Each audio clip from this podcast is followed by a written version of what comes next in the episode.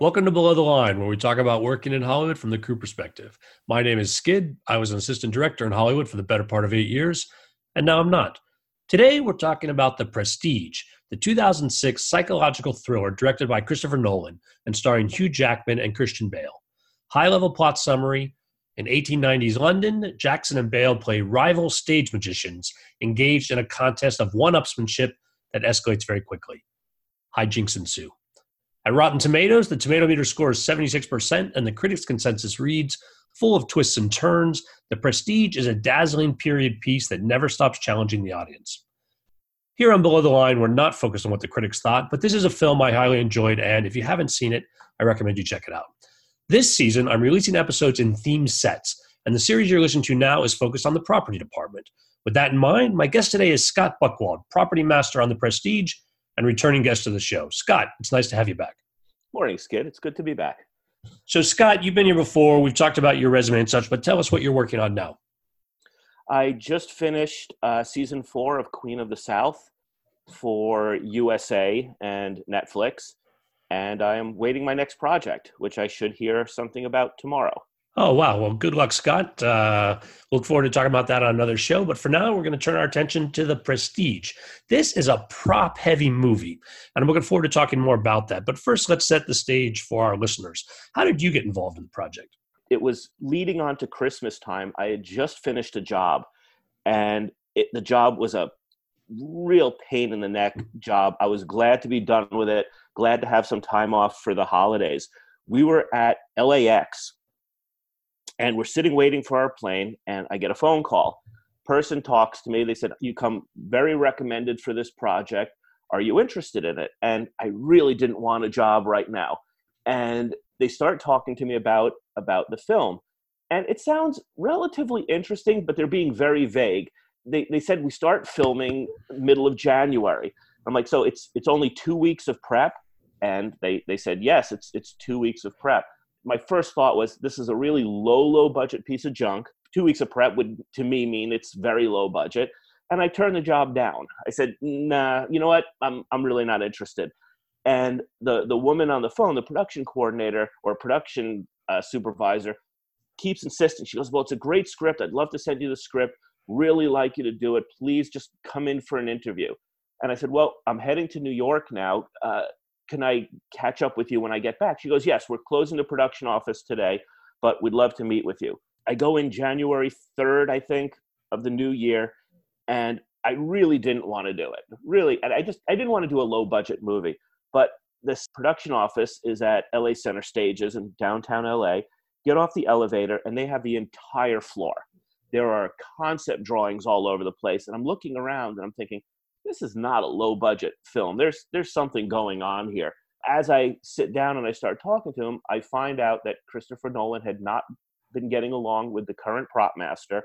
Eh, they're still in prep. They haven't started shooting yet, and he let her go.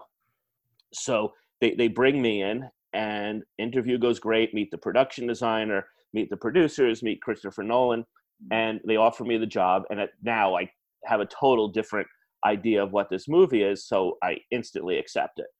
So, Scott, when they called you for the job, you weren't aware that it was a Christopher Nolan film.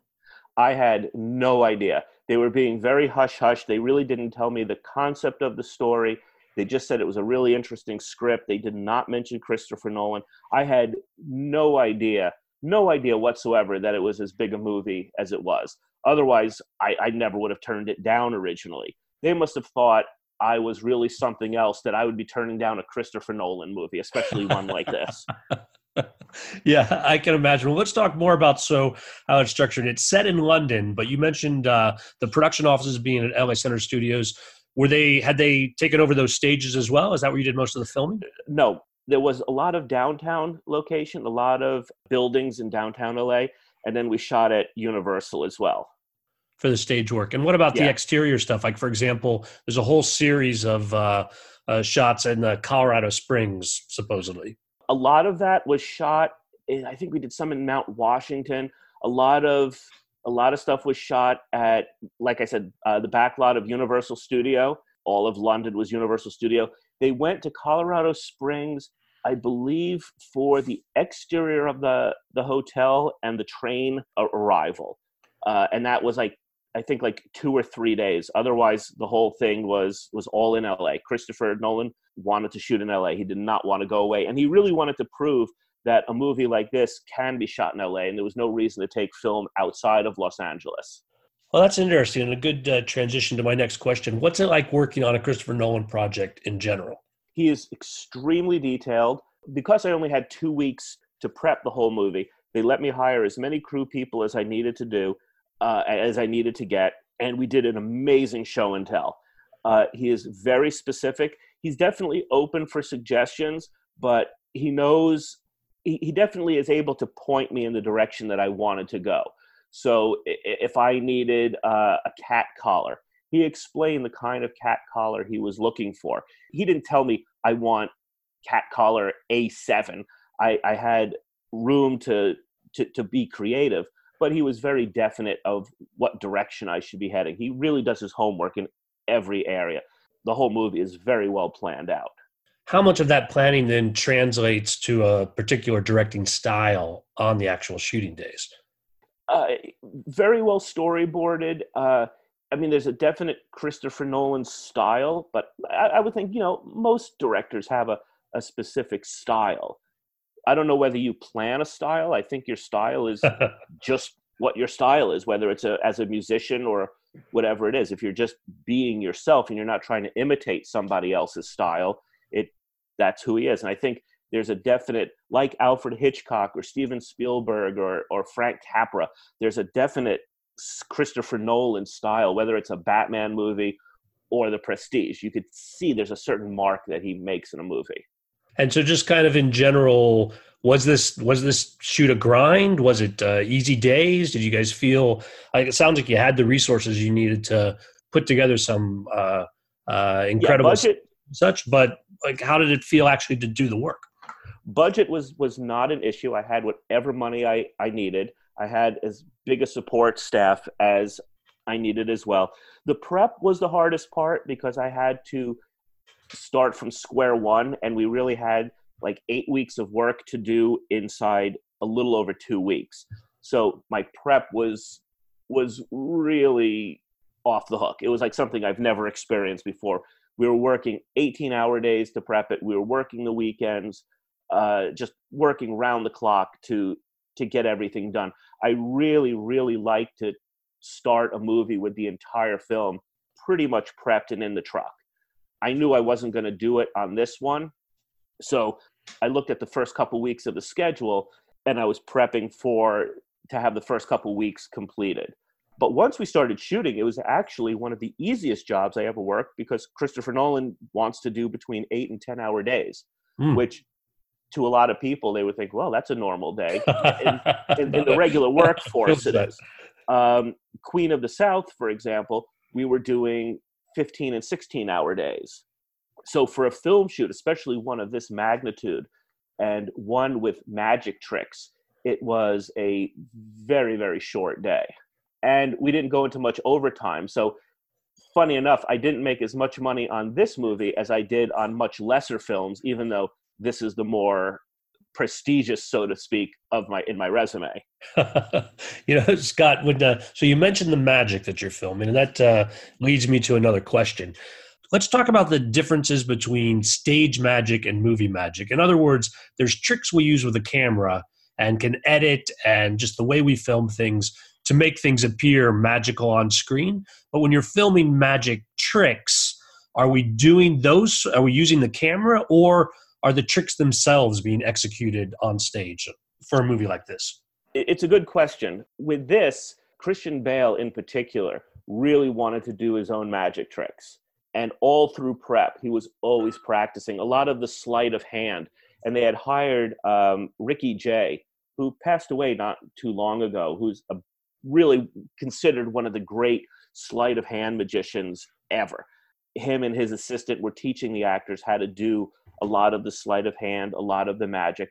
Christian Bale, we got him these two red rubber balls, and he was always walking around with the balls in his hand, with cards in his hand, anything that he could perfect that. The thing with magic is to make magic very fluid. It's like playing an instrument. A lot of movies where an actor who, say, doesn't play piano has to play piano, he might take piano lessons and learn to look like he's playing piano. And he might even sound like he's playing piano, but he's hardly a, a virtuoso piano player.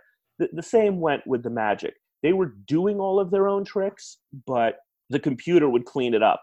So when he would go to hand out a, a business card and he would do a sleight of hand on the business card, he would do the trick. A lot of times it looked very good, but sometimes if a little piece of it was sticking out from his fingers, they would clean that up in post. But most of the time, they were doing their own tricks. And uh, I want to uh, mention again uh, Ricky Jay. He has a small part in the movie. Uh, as in the beginning, he's a, a magician that um, employs both of our leads in a support role. Are you letting me know then that he was actually there for more of the filming? Oh, he was. He was there the whole time his job was technical advisor. And uh, for those who don't know, uh, look him up. Ricky Jay has played magicians and and not just these sort of movies, but also a lot of movies about con games and and other things. He's got quite a storied Hollywood history as well. Uh, he's missed. Talking more about the specific props, you mentioned the rubber ball, which plays right. obviously a significant role for Christian Bale's character throughout talk about finding the rubber ball. Was this something that, Chris, again, Christopher Nolan had something specifically in mind around that? Yeah, there's a there's a magic store in Pasadena, and we went to them a lot. It's with something like a rubber ball, a lot of it is the texture. They need to be able to hold it correctly. It wasn't just going to a toy store or a sporting goods store and buying any rubber ball. It is a magician's red rubber ball. So we did have a bunch of those. And and again, it's just when they're doing the tricks that they do, they don't slip out of the hand. They handle the sweat on the hand. They're a good palming size. If you've never thought about magic at all, the best thing you could consider is thinking of it uh, as a musician. It's very, very musical. Uh, like a musician, he has very specific ideas of how it's supposed to be done. A guitar has to be strung just right, it has to be a specific brand. It's very much like that. So, Scott, tell me more about some of the magic tricks and from a prop perspective, what you had to bring in and, and, and service those tricks, if you will. Uh, a lot of the magic tricks were sleight of hand, so it was various cards, rubber balls, stuff like that. And that was very much handled by, by Ricky Jay. He told us what to get, and, and we just went through his sources on that one. One trick in particular, which, which we had to make, there's a scene where uh, Christian Bale is with his wife and they do a bullet catch. And that we actually constructed the prop to be the way it really was. That gun had to be, we took a, a regular old style uh, ball loading gun, but when we when we put the the ball into the gun, it's, it's held onto the plunger with a magnet. So the bullet is then taken out of the gun, and what he fires he's really just igniting the powder. There's there's no projectile in the muzzle of the gun. So that we worked on. He did that. That was done totally the way it would really be. You see him put the the ball into the gun. You see him then plunging it in, and it then the magnet then pulls the ball out. So that was done exactly how the trick really would have been done, and that's done several times in the movie. And you know, Scott, that's an interesting example because that seems to me a case where with a camera cut, it'd be very simple to just switch the guns. And given you know going further back to the accident that happened on the Crow many years ago, um, where you know a similar fake gun and some you know, some poor handling of weapons resulted in Brandon Lee's death.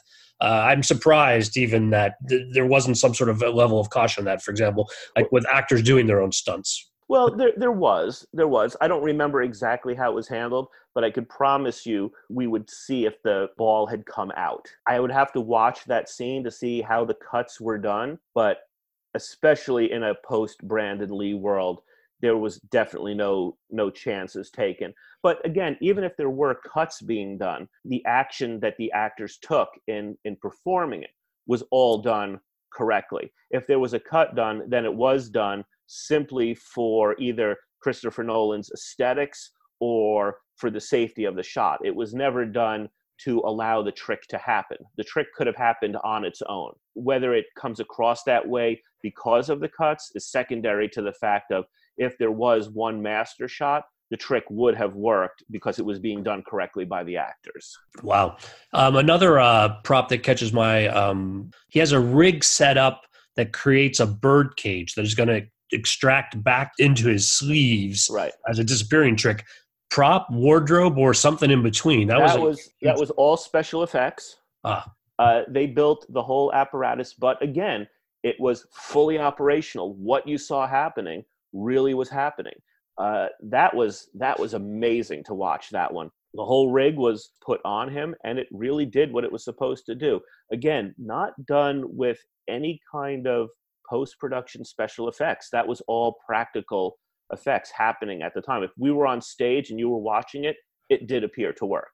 Wow. What about uh, these bird cages where uh, there's a, a, conceit in the film that is actually uh, a, perhaps a bit of a spoiler or a hint of where things are going, where the cage disappears and the bird is crushed, but then there's a live bird that the magician pretends is the same bird. What about those tricks? How did those come together from a props perspective and, and in film? Well, clearly the, the canaries were not being killed in the movie. I believe we had a bunch of fake canaries. So if you were seeing a shot where you saw the cage collapse upon the bird, it was a fake canary put in. But again, the cage is collapsed. If you were to do this the way they were claiming to do it, it would have worked. And uh, now I know um, we did a past uh, episode talking about animals on set and the difficulty of getting dead animals actually. There's quite a few dead birds in the series of this movie. Did you have to make special arrangements to get bird corpses for all of these scenes or did that did that fall under your responsibility? Yeah it does. And you won't, we would have to fill out a ASPCA form just to state that we didn't buy live canaries and killed them for the use of the movie. A lot of pet stores, you go to their distributor, you go to where Petco gets their canaries or hamsters or whatever, and the ones that have just died naturally, you can receive them from them. Uh, Scott, what other uh, props of note, if you will, stick in your memory about this film? There's the Asian man who is the magician as well, who they're both amazed how he he lives his life for his magic and we actually got him he he carries a giant fishbowl between his legs and this guy was really doing that what we did get is and this was difficult is they're easy to find those kind of fish bowls in glass we had to find one in plastic so it wasn't so heavy so that he really could carry this bowl around that was a bit of a trick finding that also i just remember one thing that was very difficult was the uh, the canes that Hugh Jackman carries. Christopher Nolan had a very specific idea in mind for the cane. And I remember we found a cane shop in London and we were speaking with them directly. They, were, they weren't online. We, I don't remember how we found them. I think our prop coordinator was able to find this contact for me. And we made arrangements to have these canes sent over. They weren't particularly expensive but we just got so many different canes until Christopher found the one that he he particularly liked. Another prop that I remember we put so much time into. There's a scene in the hotel where I believe it's Christian Bale, Scarlett Johansson, can't remember who else. They're sitting at a table and they're eating dinner, and it starts off and they're drinking Moet champagne. So we were able to contact the company. They sent us period bottles with period labels, but in the background, there's this massive food buffet set out. And I actually went to school for, for history. So this was something I brought to Christopher Nolan. I said, I wanted to see if he had anything in mind for the food. And he just said he wanted it to look very lavish, very appropriate for this hotel. And then as I did research for that, come to find that a lot of the food, we wanted to have it period food. Things like tomatoes, fresh vegetables really weren't around for people in the 1890s during the winter. So I worked with a chef who I've used quite a bit in the past, and the two of us, he spent weeks preparing a menu and then putting all of this food together. And I can't remember exactly how much money we spent, but it was more money than I've ever had on a single food scene. And of course, when you see the movie, you barely see any of the food. but a, a, lot of work, a lot of work was put into not just making it aesthetically beautiful for the camera, but again, all of the food had to be period correct. And Scott, is that a trend through all of Christopher Nolan's attention to detail? Like, was that very important to him? Even though you brought, it sounds like he wasn't asking for that specifically, but you brought it to him. I'm presuming that that did well, fit his overall vision. he, he is extremely one for detail. I, I think the food was just most people didn't realize that there is period food. The things that are obvious, things like the handcuffs that we use, the, the various police chains, stuff like that, that was all a given that that was would be different than present day. But things like food, people just don't think of that. And I, you know, it's been many years now. It's been 13 years or so. Uh, I'm sure he said he wanted the food period correct to a degree. I don't think he was looking at it to be as detailed as I ended up doing it, but that's my job. His his job is not to tell me that they wouldn't have had tomatoes. He would just say, make sure the food is period correct. And then I find out that they really wouldn't have been eating tomatoes back then. I'm thinking another key prop, Scott, the diaries. When you have it something like that, that's a key to the film. There's a lot of that goes into it. Is that something that you have a specialist put together? Someone writes that yes. out, or actually, Erin Brown, still a friend of mine. She's a filmmaker as well, an actress. She has a, a film that she just did. She was our prop department coordinator and an unbelievable artist. I have used her in many jobs before and since. She did all of the mechanical drawings, and it's amazing. She hit it out of the park the first try. I had her do a bunch of sample pages, and we based it a lot on, we found like old popular mechanic style magazines of the era just so she had that feel. She did a bunch of sample pages. I showed it to Christopher. And for something that I thought we were going to go back and forth on, and that was going to become the, the bane of my existence, she knocked it out the first time. He looked at it, he loved it, and she did several of the books. We have several copies of, of each book, but every single dot and line in that book was from her hand. And so, if you have several copies, is it is there a hero copy and then there's stunt copies, if you will, or are they all identical so that it can be used at any time? How's that work? We had I can't remember maybe three or four that were identical, and they were all the way through. Erin put a lot of work in that. I think there was two different books, so she had to do uh, three or four of each copy. But then we did have some stunt ones. If the book was just being carried around in the actor's pocket, or if it gets thrown, there's no point in spending the time and money to have Erin illustrate all of all of that book. However, the other books, when they're flipping through it, all of those had to be ready to go, and we needed multiple copies because on the day the actor spilled something on it, or one got lost, or a page got torn out, or, or worn, or got finger marks on it, we had to have another one ready to go that makes that makes good sense. You, know, you don't necessarily want to risk all of that if you don't have to, but yeah, being ready to switch something out if there is an issue, uh, uh, critical to have that planned ahead of time. So, Scott, talking about planning ahead of time, a movie like this, how long normally would you have for prep? A movie like this, normally probably ten weeks. Ten weeks of prep. Like I said, we did a solid five weeks in the first two weeks, and once the movie started filming, I continued to prep all the way through.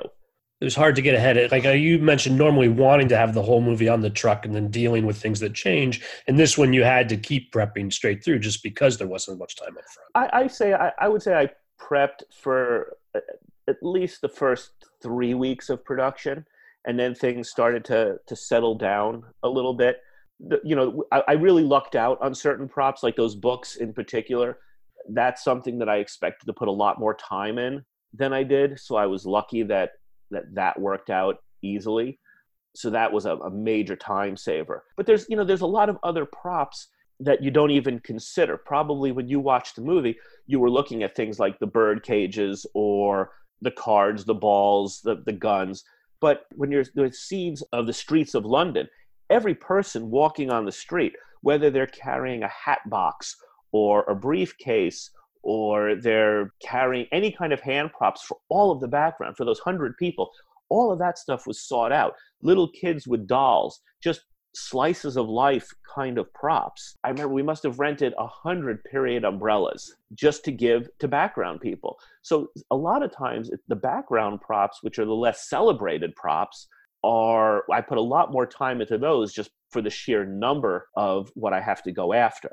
And so, uh, because we're focused on props with this series and, and this episode in particular, uh, I want to dive a little deeper, Scott, if you don't mind uh, thinking about it a little. Talk to me a little bit about the relationships between prop masters. And I'm I'm curious because you came in with two weeks before filming began. but presumably this other prop master had put in, if not the eight weeks of the full 10, five or six weeks before they started looking Correct. for someone new. Did all of that work just go with them? Is there no sort of something that the movie holds on to that you inherited from the other prop master? Sure. No, there were a lot of things that this prop master did. Personally, I thought this prop master had done an excellent job. The stuff that was left for me was very well done. This prop master has an amazing reputation, certainly a good prop master. It was not a case of the person not doing a good job. From what I understood, it was a personality conflict, a little a little too much arguing with Christopher Nolan. And you could do that to a degree, but you need to know when not to keep doing it. And this person just took it a little too far. Like I said, the props that were left were spectacularly done. Really great job. And you know that also did save us some time because we did start. I, I think I said earlier we started from square one. That might not be entirely true. It's easier sometimes to start from square one on a majority of things. But there were some key props. I remember the cat collars were already purchased there was some leads on some other stuff but we never we never spoke. When the other prop master left it, it's different when a prop master leaves because they get another job or they get sick or there's a family issue. Mm. then there's a certain professional courtesy. You, you you do a handoff. When a prop master is let go usually they're not very willing to want to cooperate for and help a film that just that just fired them. Right no, and that's uh, that's a, a, reasonable response to that. And I think, but uh, but you also talked about the sort of circle of support folks, whether it's expertise in uh, food, someone you've worked with before, or your prop coordinator that brings her artistic expertise. When a prop master leaves, I'm presuming this group of people leave with that person generally, and so yes, since you are starting with a full new team. Yeah, uh, sometimes the other department might be offered to me and at one point, I've taken over jobs several times over the years, and, and I find that with few exceptions, it's usually better to bring my own crew in. A lot of times, the original crew is happy to hold on to their job, but their loyalty usually remains with the prop master who's no longer with us. And I, I find that I've been treated sometimes as an outsider, and I've really not been given the cooperation that I want. So I've learned that when I get hired, when the if the producer on the phone or when I go for my interview, they said, you know, we'd really like to keep such and such. Uh, very rarely do I do it. I mean, I'll interview the person if it's a person that I've worked with before and I also know. Then I'm a little more apt to do that. But I've had some really nasty experiences in the past, and I don't care to follow that that road. Uh, sensible approach as well. Scott, let me ask you about one other specific element of the film. The opening scene is a pile of top hats. Wardrobe may pick out the hat, but when we're talking about that many hats, is that entirely on wardrobe side or they end up in the prop department? That was both of us. The costume department found a lot of the hats, but because we needed so many, we had to go digging for them as well. My first assistant, Jared Flurry, who is an amazing, amazing person. I could not have done this film with, with without Jared. Uh, he is a man of many, many talents. Jared went and worked with the costume people to procure all of these hats, and they were all period hats. None of these were remanufactured. There might have been some in the in the, in the way background, but all of those were were real hats. And the, the PS to that was a lot of them got destroyed because they're out in the snow, they're out in the water so the, the, the prop house wasn't all too pleased the condition of some of these hats when we returned them. So there was some loss and damage attributed to that scene, but that was planned on and we expected it. It wasn't a a mistake. I mean, we knew they were going to get wet. We every all the damage that happened that was meant to happen. So there are no crew pictures of everybody in top hats because you certainly had enough hats to probably put them on every member of the crew. you know, there there wasn't, and that's the kind of stuff where when you're working a 10 hour day, it is all business. And I think you know me well enough that if there was an opportunity to take that picture with everybody wearing the hats, I would have loved to have done it. But this really was being on your A game from the beginning of the day to the end of the day. And we had so much stuff going on that doing that kind of stuff was not really the, the thought at the moment. Not as much room on this one.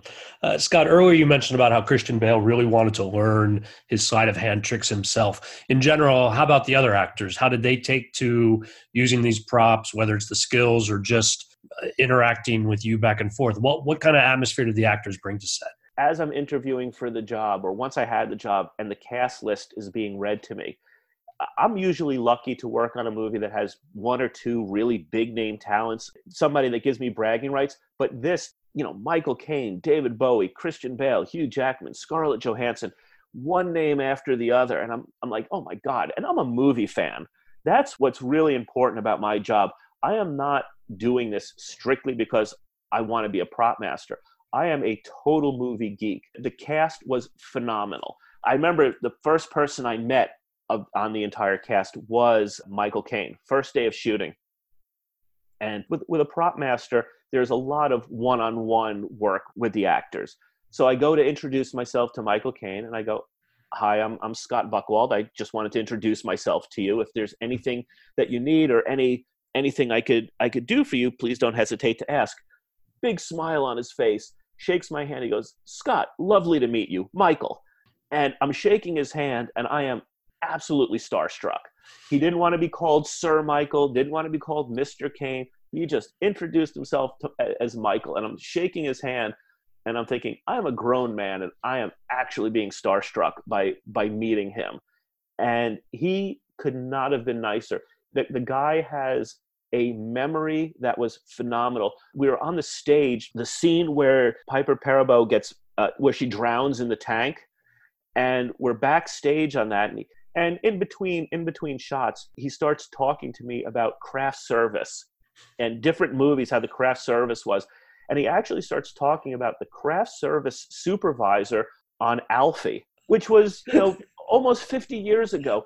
And he has perfect recall of of this person how delightful the person was. And he loves holding court loves talking could not have been more cheerful. Everything you would hope one of your favorite actors would be he was uh, we shot a Monday through Friday schedule. Every Friday, and this is a tradition with him, Hugh Jackman would hand out a lottery ticket to every member of the cast and crew. And he would hand you the ticket, shake your hand, say good luck. He would do this during during our lunch break. And every Friday without fail, he would make sure to be there to hand every member of the crew uh, a lottery ticket. You know, I uh, I worked with Hugh Jackman back on Swordfish, one of his early U.S. roles, and he didn't do it every Friday, but on uh, Friday the thirteenth and a couple other times, he also handed out those dollar scratch tickets for the crew yeah. to see if anyone would get lucky. I'm I am pleased to to hear that that uh, tradition has has survived his uh, his rise in the Hollywood ranks. Yeah, really, really wonderful. Scarlett Johansson was everything that a movie star is. I remember I was sitting and talking to her one day. We were at on the Universal backlot, and we were just talking. I remember looking at her, going, "She is beautiful the way Grace Kelly was beautiful. Just real classic, gorgeous Hollywood kind. You could see why she became Scarlett Johansson." I will say though, of all of the the thrills that I got, there's two in particular that really stand out. Meeting David Bowie, being the the music fan that I am, David Bowie is very important to me as as a as the kind of musician he is. Plus, my group of friends live for David Bowie. I mean, going through high school, I have two friends in particular who just the, the, the sun rises and sets on David Bowie. So my first day, you know, do the same thing, introduce myself to him and we work together. The next day, uh, I come onto set and he sees me before I see him and he says, Good morning, Scott. And I say, Oh, good morning. And as I walk away, I'm just like beaming again, like a little kid going, David Bowie actually knew my name. And, you know, I know it's a really geeky thing to say, and it's, it's, it's, it, it could almost be embarrassing if it wasn't such a thrill for me to meet him. And Christian Bale, same thing. Every day really friendly, would eat lunch with the crew, just really, just a great guy. Really liked Christian Bale. I, I would say on the entire movie, there, there wasn't anybody, cast or crew alike, that made anything about the movie re- regrettable. Really was one of the high points in my career. Any uh, any other uh, anecdotal stories or specific props we haven't really talked about that come to mind? Like I said, the, the props that I spent so much work on really were a lot of the background props because it is having to create a world. When we were in downtown London again, which was the the backlot of Universal, uh, we had a lot of had a lot of handbills that were going up. I remember that we put a lot of work into. There were scenes of posters advertising the magic shows. Any kind of graphic work always is a, a big part of, of the prop department. Also, because usually paper goods, it's very hard to find originals because it needs to look new for the day. Mm-hmm. And that that also is something that, you know, you would think, well, you go to flea markets, you go to antique stores.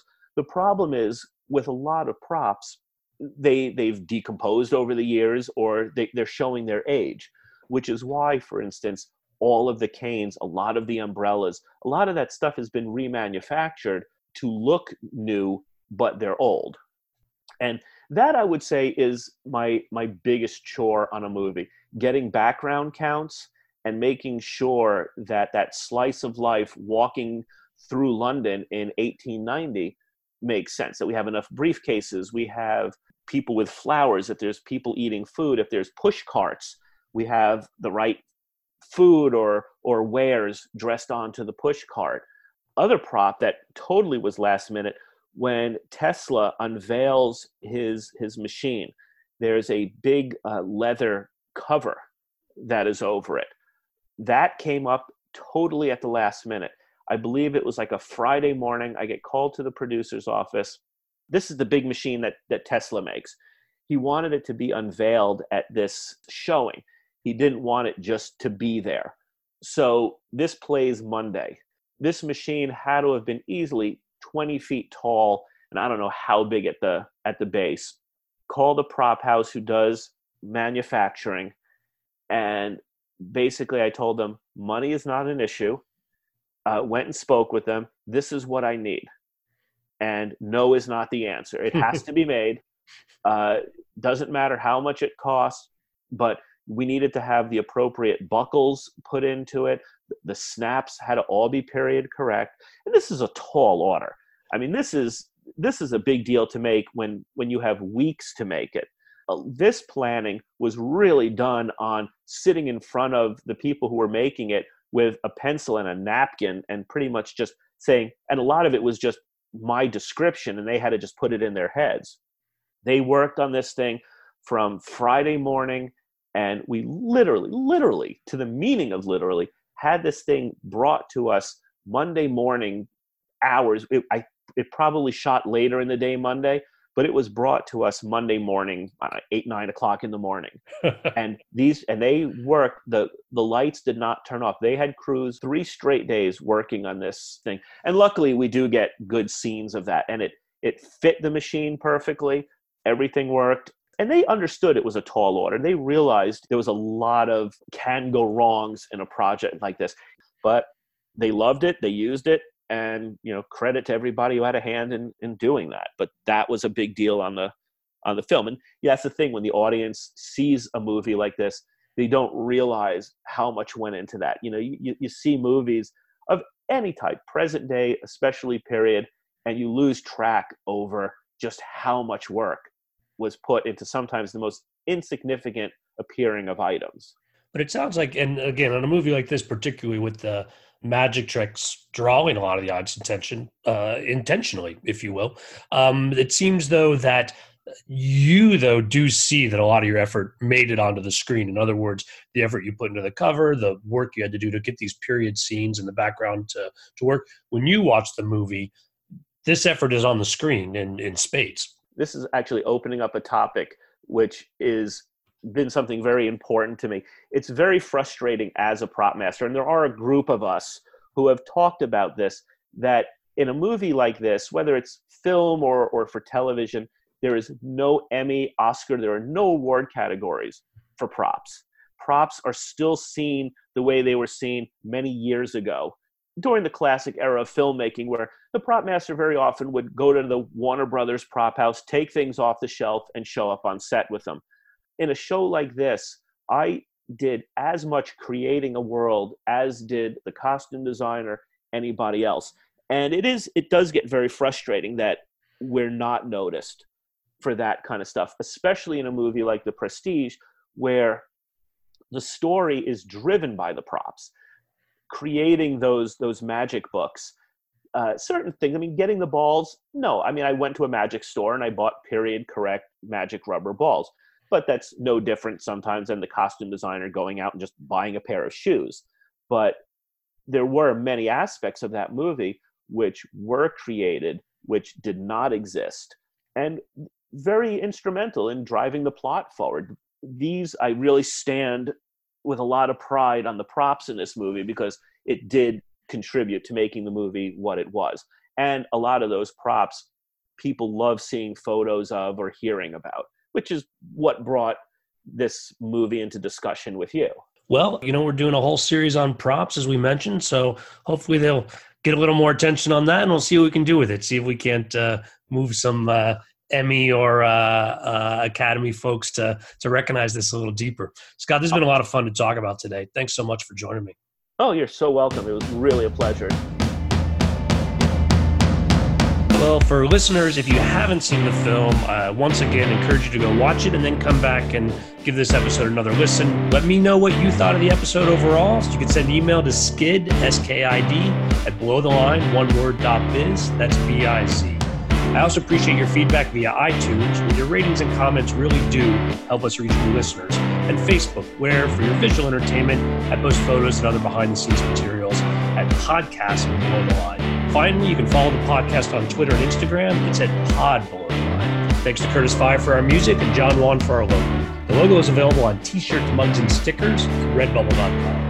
Thanks for listening. Come back next week for another behind the scenes deep dive as we continue our series on the property.